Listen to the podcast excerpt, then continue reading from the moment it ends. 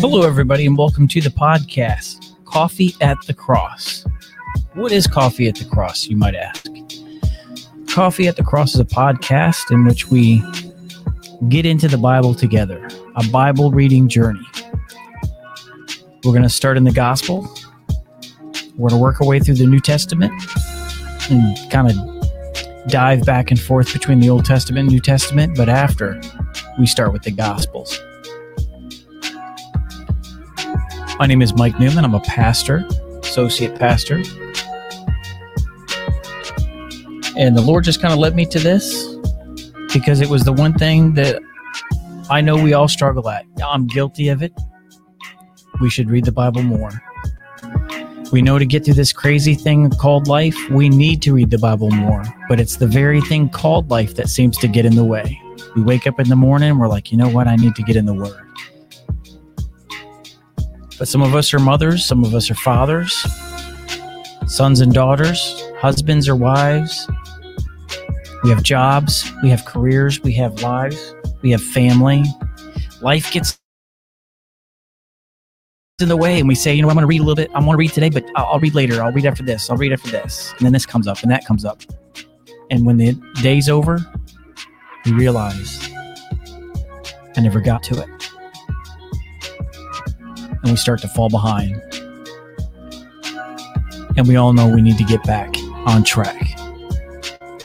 We need to get in the Bible some more. And that's what this podcast is all about. It's a twenty-minute daily journey. Each podcast, we're going to read the Word together for twenty minutes, usually a chapter. We're going to read it together, straight from the Word. And then we're going to pull one thing, just one, and we're going to take that one thing, we're going to apply it to our day. There are more things we could pull from each each chapter. Yes, I, yeah, I know. But there's one thing I can't I can't stand is when the world tries to pour seven gallons of water in our five-gallon jug. And there's always overflow and we lose things. So we're going to keep it basic. We're going to do it as Jesus Christ would do it. We're going to go on this journey together. We're going to keep it simple. We're going to share one moment that we pulled from this thing, and we're going to apply it to our day. Maybe it's for ourselves. Maybe it's for someone that we come across. But we'll have it, and we'll be armed with it. So let's begin. We're going to start with the book of Luke. And Luke, I think, is an awesome gospel to start with. Um, whether you're a newly saved Christian, you're not saved at all.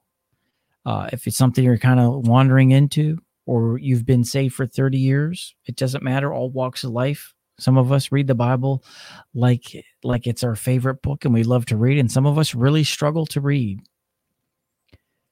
I wanted to start with Luke because it is the perfect transition, the perfect bridge between the Old Testament and the book of Acts. And the book of Acts is really important because it's the mission, the great commission that Jesus Christ gave us before he ascended back into heaven after his crucifixion and resurrection.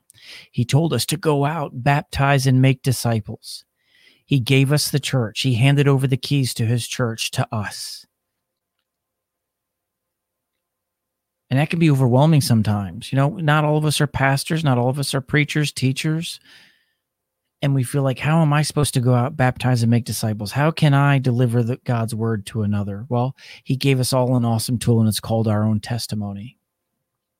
So over the course of this next year, this first year, as we journey into this podcast, we're going to arm ourselves with testimonies. You know, you already have one. We're going to learn how to use them. And we do that by getting the word of God inside us. And we're going to start with Luke. It's a wonderful place to start. So we're going to start like Jesus Christ would. We're going to keep it simple. We're going to make it so the people can understand. We're going to make it so we can understand. Understand together, because this book can get very overwhelming. And we're going to make it very simple. And I'm so excited. So let's get started, shall we? We're going to start with the book of Luke. And if you're reading with me, if you like to, to read the b- word as, as I'm reading it, I'm reading from the Passion Translation. The reason I like to read that is that, to me, the Passion Translation is a book in which I feel like a Holy Spirit, fire, passionate-filled pastor, full of fire, is reading me the word through his through his perspective. And sometimes we need to sit down and, and get that Holy Spirit and going, get it stirred up within us. And I love the Passion Translation. It's a fiery translation full of love. So that's what we're going to read. We're going to read the New Testament in this translation. And in the beginning of the uh, the Gospel, Luke is an introduction in the Passion Translation. And that's where we're going to start. Our pag- podcast journey is going to start right here with the introduction of Luke. We're going to go over today who Luke is, the purpose of the gospel as he wrote it, the audience that it's intended for, and the four major themes that this book covers. So let's get started, shall we? Who is Luke? You are about to read the biography of a wonderful man, Jesus Christ. This glorious gospel was penned by one of his early followers, a physician named Luke. All four Gospels in our New Testament are inspired by God, but Luke is unique. I believe that this could be described as the loveliest book ever written. Luke's pen was anointed by the Holy Spirit, and his book is still read today by the lovers of God because it is the mercy gospel. It is a book for everybody, for we all need mercy. Luke writes clearly of the humanity of Jesus as the servant of all and the sacrifice for all. Every barrier is broken down in Luke's gospel between Jew and Gentile, men and women, rich and poor. In Luke, we see Jesus as the Savior of all who come to him. Luke, being a physician, learned the need to exhibit compassion and mercy towards others. It comes through in every chapter he writes. Luke's gospel is perhaps the most compassionate and love-filled account of Jesus' life ever written. Luke shares Jesus' teaching on prayer, forgiveness, and our obligation to demonstrate mercy and grace in dealings with others. Luke provides us with rich details of Jesus' love of children and the forsaken. Luke writes more about Jesus' ministry to women more than any other of the gospel authors. This was somewhat controversial in the culture of his day. In fact, Luke uses an alternate narrative of one story about a man and the next story about a woman. Luke begins with the story of Zechariah, then moves to Mary, a focus on Simeon, and then on Anna, the Roman centurion, then the widow of Nain, the Good Samaritan, then Mary and Martha. This pattern continues throughout his gospel. A large amount of Luke's gospel is not found in any other gospel narrative. If we did not have the book of Luke, we wouldn't know about the stories of the prodigal son, the Good Samaritan, the wedding banquet, and other amazing details of his teachings. Only in the book of Luke do we find the stories of the shepherds at Bethlehem, the ten lepers who were healed, the young man from Nain who was raised from the dead, hallelujah, and the dying thief on the cross next to Jesus. How thankful am I, how thankful are we all for the Gospel of Luke. My heart overflows with joy of seeing the Word of God being translated with all its passion and fire into contemporary English. Unveiled before your eyes will be the glorious man, Jesus Christ, fully man, fully God, and the revelation of his undying love for you. The purpose of Luke is this. The world is a far better place because of the revelation Luke shares with us in his gospel. He gives us a full picture of Jesus' life and ministry, applying scrupulous accuracy to all he wrote to ensure that we read and what we read is factual. In fact, Luke uses the Greek word for autopsy in chapter one, verse two, for investigating with firsthand knowledge those who had seen what Jesus did and heard what Jesus taught. Doctor Luke performed an autopsy on the facts of Jesus' life, death, and resurrection, tracing them all back to their source to make sure that what he compiled was of the highest degree of accuracy. He takes Theophilus through Jesus' entire ministry career to reveal how God worked to show Jesus to be true and the hope of the world. He also shows how God has been faithful to Israel and the promises he's given her. while inviting the nations to the table of Christ's love and hope. Who is the author and the audience? We know little about Luke, the human author of this gospel. He was a companion of the Apostle Paul for some of his missionary journeys and was possibly one of Paul's early converts. We don't know. Luke was literally was a literary genius and writes with powerful purpose. Some believe Luke was possibly the only non-Jewish writer of the New Testament. Others believe that he was a Syrian Jew who took upon himself a Gentile name. It is obvious that he knew firsthand many of the early followers of Jesus, even the apostles who were chosen to preach his name throughout the nations. Near the end of the Apostle Paul's life, when he was facing martyrdom, Paul wrote this of his trusted friend, "Only Luke is with me," as told in Second Timothy chapter four, verse eleven. The opening line of the gospel indicates that Luke wrote to the most excellent Theophilus. See the first footnote in this translation on Luke chapter one, verses one through four. The name Theophilus means friend of God or lover of God. The Greek word means most honorable or mightiest. Some scholars suggest that there was no individual named Theophilus mentioned in Luke's writings. Regardless of this, Luke's gospel is a greeting to all the lovers of God. He especially wrote it to non-Jewish lovers of God who may have felt out of place in the originally Jewish movement. I know we can all identify with that feeling of being out of place in this world. I love this gospel for this very reason. There are four major themes in this book. We're going to go over them all. The first one being the person and work of Jesus. As you can imagine, a historical biography of Jesus will feature him and his work front and center. In Luke's gospel, he is the sent one who is both Lord and Messiah. He is uniquely and intimately connected to God, transcending any portrait of him as simply a human figure and agent. He is also the one who acts as the promised Messiah anointed by the Spirit to bring in the new era, God's heavenly kingdom realm to earth. His ultimate act on behalf of every person on the planet, bearing the sins of the world as he hung on the Roman cross. And in the end, this Lord Messiah was vindicated by the Father through the resurrection and is exalted to his right hand through the ascension. Another theme is the promised kingdom realm. In Jesus Christ, all of God's promises are fulfilled. Chief among them is God's promised kingdom realm. God's kingdom realm is both present and coming. Jesus commands his disciples to proclaim that it has come near and within people's reach in the present. The promises of the last days have started to be fulfilled, and yet those promises haven't been ultimately fulfilled.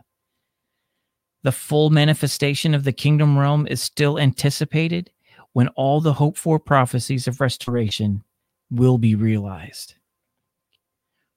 A third and crucial theme in this book is the women and the poor.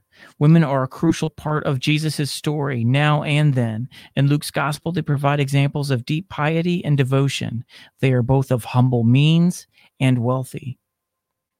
At every turn, women are a part of Jesus' ministry. We have Elizabeth, Anna, and of course, Mary play important roles in his infancy. Women are healed, comforted, and forgiven in Galilee on the way to Jerusalem. We meet Mary and Martha, and during Christ's most desperate hours, it is women that we find weeping at the feet of Jesus, standing with him faithfully. And finally, they are the ones that receive the revelation of Jesus' resurrection. How awesome is that? Then there are the poor. Throughout Luke, the poor receive special attention too, showing that God deliberately reaches out to those who receive special attention and those who society casts away. He makes clear the good news of Jesus and his love for people like them, which means the gospel truly is for everybody. The fourth and final theme that we're going to go over in the Gospel of Luke is the Holy Spirit. So important. The Holy Spirit plays a major role in Luke's gospel, where he is referenced nearly twenty times. The Spirit is the driving force in the picture of Luke as he paints God's coming salvation. He is the architect, the maestro, guiding the energizing, guiding and energizing the events that transpire throughout the life of Jesus. We find him present from the very beginning with his conception and birth onto Christ's baptism in the Spirit and through to his powerful miracle ministry. One of the most important texts in all the Gospels is Luke chapter three, verses fifteen and sixteen, where John says, "One mightier than he would come baptizing with the Spirit of holiness and fire." The Spirit of fire is the sign and seal of the new era of the Messiah, come to rescue and recreate the world. So the one thing that I want us to take from this, two things. I know I said one, but we're going to start with two because these are crucial. The first one being women. You know, we are often taught that men are supposed to be the, the spiritual leaders of the household. The Bible tells us this. But I like to look at the construct of what God's creations in the following way. We are all part of the foundation of the world. Jesus Christ is the cornerstone of that foundation, the first initial building block. Men, the spiritual leaders, leaders of the household, are the other blocks of the foundation that support the house. But it's the women, the women that I see are the mortar that binds everything together. The w- women bind us to Jesus Christ. They bind us together because we as men were built to conquer, to protect, to go out, to overcome. You know, these are all things that are just built into the D N A, the behavioral patterns of men given to us by God. But sometimes it can get the best of us, and Satan knows this. He knows how to use this to draw us out. It is women. For those husbands, it's our wives, it's our loved ones, it's our mothers, our sisters, our friends that are women that help keep us focused on who Jesus is and keep, keep us accountable to him, to pull us back. Because how can we be spiritual leaders of anything if we are set apart from him? And women are the crucial mortar that bind everything together. That's why women are so important. So women, if you're out there listening to this, this first Gospel of Luke, I can't wait for us to get into this together to show just how powerful you can be, the authority you have within you to change the world. And the second one is the Holy Spirit. I think this is one of the things that has become so foreign to the world, so unfortunate that it's come to this. People see when, when someone who is baptized in the Holy Spirit and they invite it in and they let it into their lives and they let it con- change them, they let it flow through them, whether they're praying in tongues, praying for, and just from a passionate standpoint, running up and down the aisle, standing on the pews, preaching hallelujah, singing, crying, when they let that that passion of God, which is barely, by the very definition, passion is a barely controllable emotion because it's the it's passion is the Holy Spirit. It's barely controllable because it's of God. Our human body can't contain it. It's never meant to. We oh, it overflows and it goes out. And for those who don't know the Holy Spirit intimately, it can be weird and it can make us uncomfortable. And when someone in the room starts to get fired up in the Holy Spirit, a lot of us have that natural flesh reaction to lean back and say, whoa, whoa, whoa, that one's crazy. Stay over there. We've all seen it. We've all experienced it at least once in our lives, that first time. But understand this, the Holy Spirit is a gift given us, given to us by God. It empowers us. It helps us overflow. It is it, what it's how God is manifest in the room. Remember when the disciples met in the upper room after Christ had ascended back into heaven, after his crucifixion and resurrection? The disciples met back in the upper room. They gathered together, joined hand in hand in prayer, and they were gripped with one passion, as the scripture tells us in the Message translation. Gripped with one passion, it says the Holy Spirit came in and it was rushing through like a mighty rushing wind, an all-consuming fire. That's what the Holy Spirit is. And it's foreign to so many people right now, even Christians, because this book, the Bible, has become foreign to them. To them, Christianity is going to church, getting a spiritual pep talk from their pastors, and then they leave it there until they come back the next time. So few rely on the Bible the way that God intended us to. And that's what this podcast is going to be about. It's a journey in the Bible. We're going to read one chapter, twenty minutes for each podcast. We're going to start with Luke chapter one in our next podcast. I'm so excited. And we're going to keep carrying it on until we complete the Bible together. I'm so excited. So if you will, join me in prayer as we close out this podcast. Heavenly Father, we thank you for this day. We thank you for this opportunity to share in your word, to share in fellowship. We invite the Holy Spirit into the room, Father God. Heavenly Father, we ask that you help our eyes to see what you want us to see, our hearts to love who you want us to love, our hands to reach out to those who need help, our feet to walk where you need us to go. Lord Heavenly Father, we ask that you guide us on this journey, that we never forget you, that we take you wherever we go, and that you give us the courage to bring your word to the places that aren't ready to receive it. They're not ready to receive it, but we know that you have the, the power to overcome, to bring down walls, to take our burdens, so we can master this thing called life together. Heavenly Father, we thank you for all that you're doing and all that you will do. In Jesus' name we pray. Amen. All right, so that concludes our first podcast at Coffee at the Cross. I'm so excited of the journey that lies ahead. Again, I hope to see you next time at Coffee at the Cross. We're going to cover Luke chapter one from the Passion Translation. If you don't have this version, I encourage you to go out and get one. It is awesome. We're going to read from it. Follow it word for word if you can, but hey, grab that morning cup of coffee and let's share in this podcast together. On your way to work, share this podcast together. During your thirty-minute lunch break, you can slip in this twenty-minute podcast.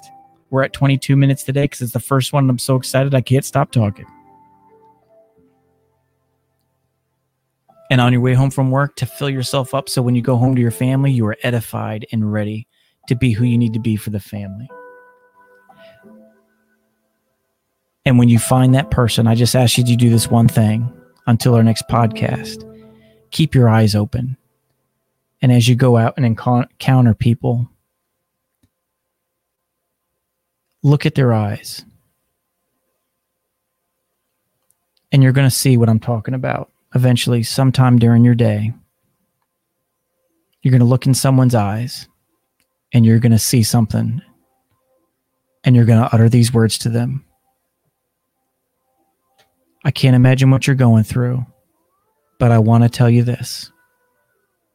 Just know this. Jesus loves you.